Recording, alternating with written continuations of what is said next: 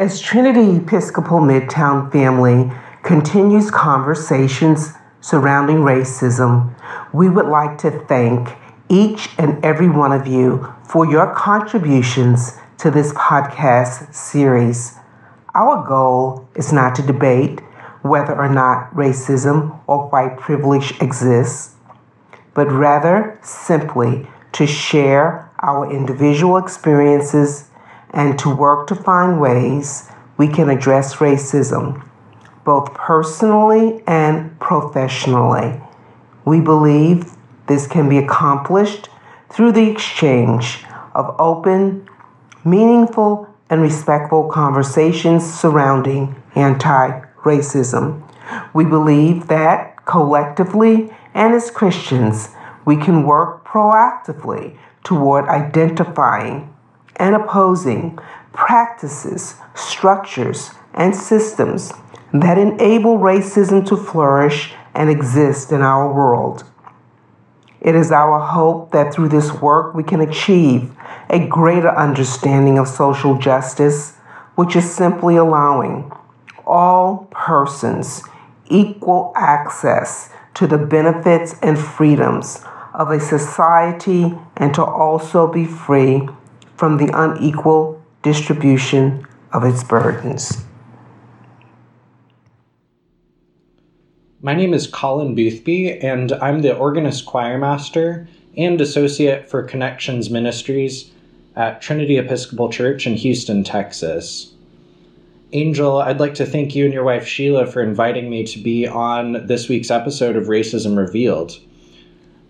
Since the beginning of this podcast, I've been the editor, but it's a pleasure to be included and speak about the topic of racism and how we're working for an anti racist future. I am a white, straight Christian male. That checks off all of the boxes of the most privileged category a person can be in our country. I think that I'd always been aware, at least peripherally, that privilege existed and that growing up I I had some privilege but over the last couple of months especially since the death of George Floyd it's really been a process and I've continued to learn about how strong my privilege is and how all encompassing it is. And that that has been a good thing for me, I think, and it's not always been an easy thing. Uh, so, one little story I wanted to share today was happened just maybe a couple weeks after George Floyd was murdered. And there were was going to be a peaceful protest in downtown Houston.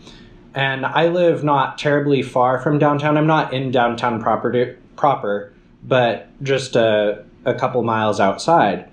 And I think there must have been nice weather that day because I thought, oh, I might enjoy going for a run outside uh, that evening that there was to be the protest scheduled. And so I was walking, I don't remember where, might have been walking to my car.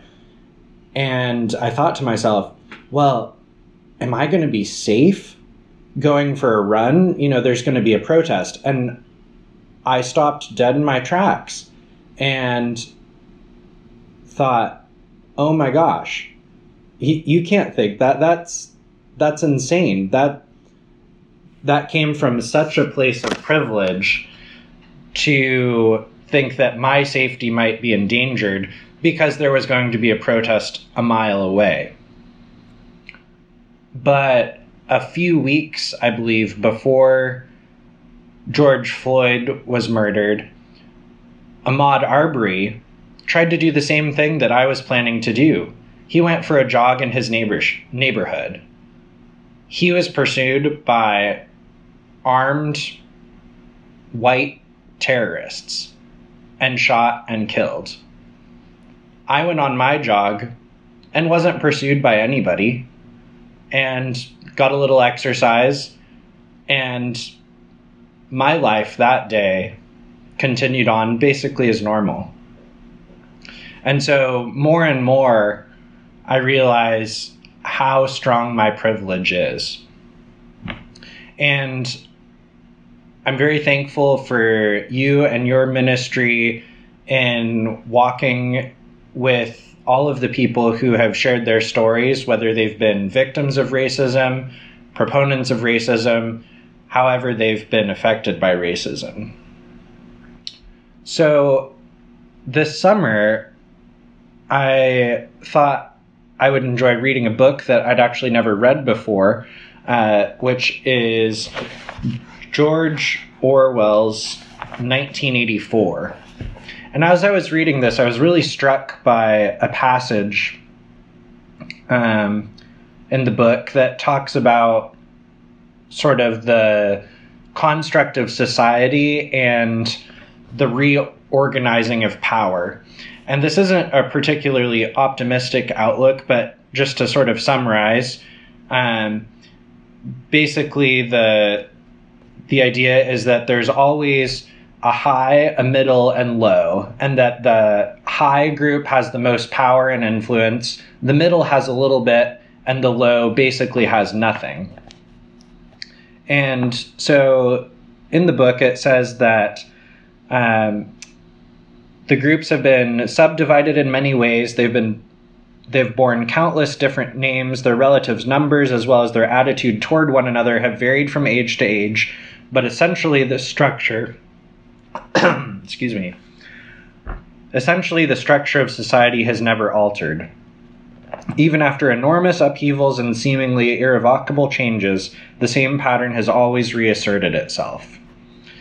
And then he goes on to say, this is a quote The aims of these three groups are entirely irreconcilable. The aim of the high is to remain where they are, the aim of the middle is to change places with the high, the aim of the low, when they have an aim, for it is an abiding characteristic of the low that they are too much crushed by drudgery to be more than intermittently conscious of anything outside their daily lives, is to abolish all distinctions and create a society in which all shall be equal. And so it basically talks about here how the high are overthrown when the middle uprises and enlists the the low on their side by pretending that they are fighting for liberty and justice. And I couldn't help think about how in our society for so long the voices of African Americans has been diminished and been tamped down and generally by a white middle class society. And since George Floyd's death, it really seems like the middle class is now becoming aware of this problem in a way that it hasn't before. But, sort of in the context of this reading, it really caused me to think how how can we ensure that it will be different this time? That it won't be the middle group that rises up and takes power, but that we strive to elevate the low. Because I, I think, and maybe this is just an op- overly optimistic thought, but I think we have the chance, we have the opportunity to do that this time. And so I, I look forward to hearing from you if you have any thoughts about what are ways, either on a micro scale, an individual scale, that we can do this, and also how can we work to curb some of the systemic issues which have always been there, but that are now being filmed, they're now being discussed, like we're doing and they're now more publicly visible. So I definitely I don't have any answers about this, but I really hope that this time it doesn't end up that the high is replaced by the middle, a new middle forms, and the low still is the low, which which is the suggestion. Of course, by George Orwell. Of course, this book is a dystopian fiction, but I think there's a lot of lessons we can learn from that because I, I think that is an astute observation about history. Um, but I do believe we have the opportunity to change that going forward.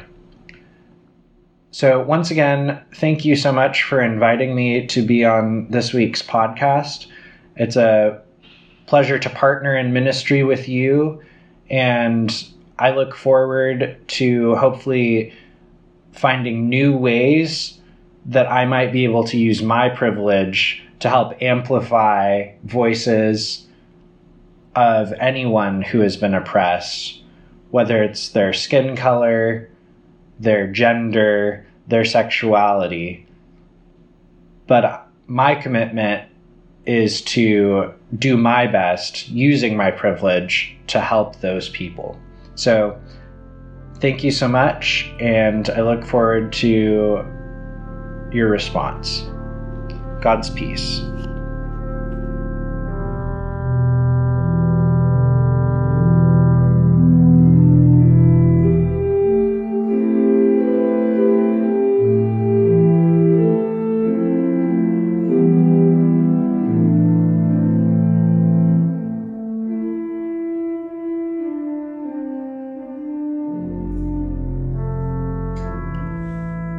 Hello. Uh, thank you all for tuning in to our next podcast series. This would be segment uh, 10 of our podcast series uh, today, Monday, September 7th.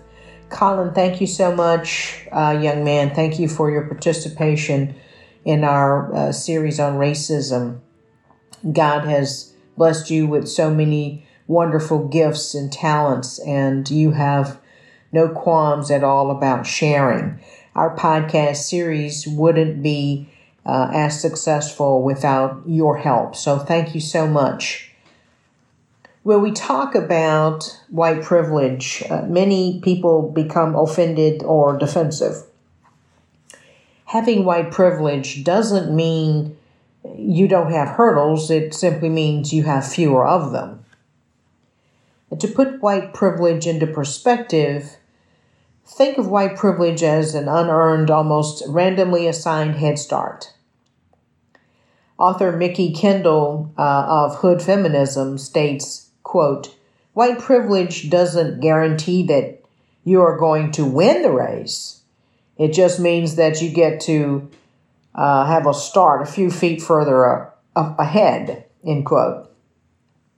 Another young author named uh, Peggy McIntosh wrote, an essay on white privilege and likens uh, the power of normal uh, to an invisible backpack f- filled with benefits of serving white privilege that pervades every aspect of our lives.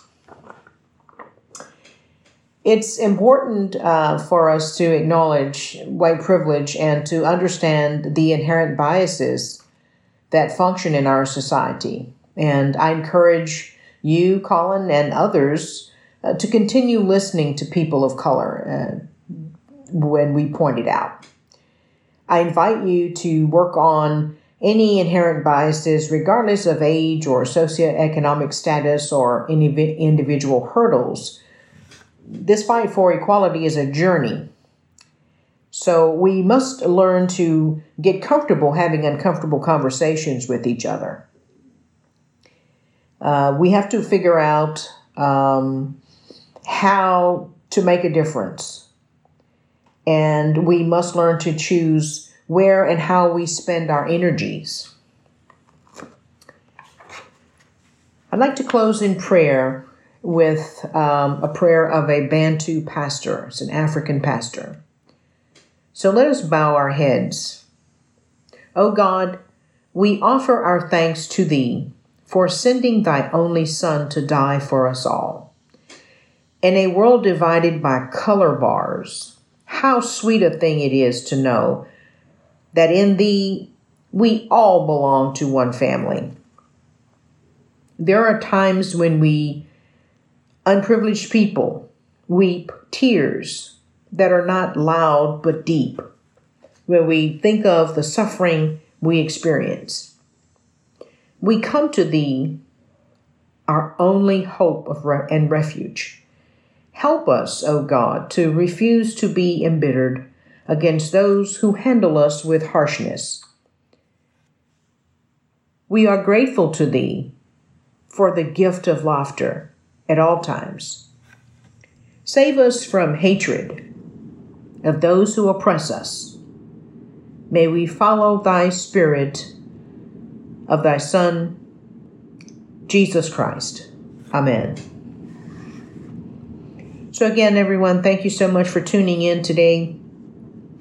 Uh, we will have a one more segment. It'll be segment 11 of our podcast series on next week, Monday, September 14th.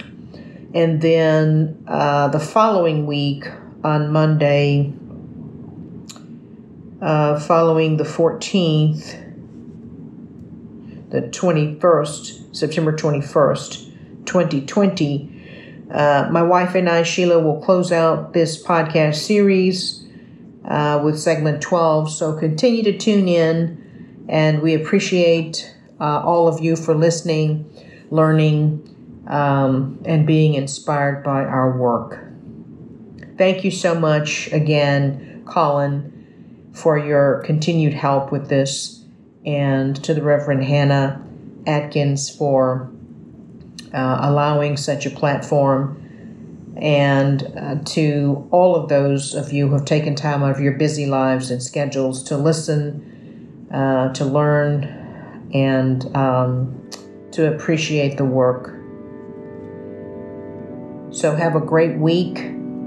Take care of yourselves and each other. God bless.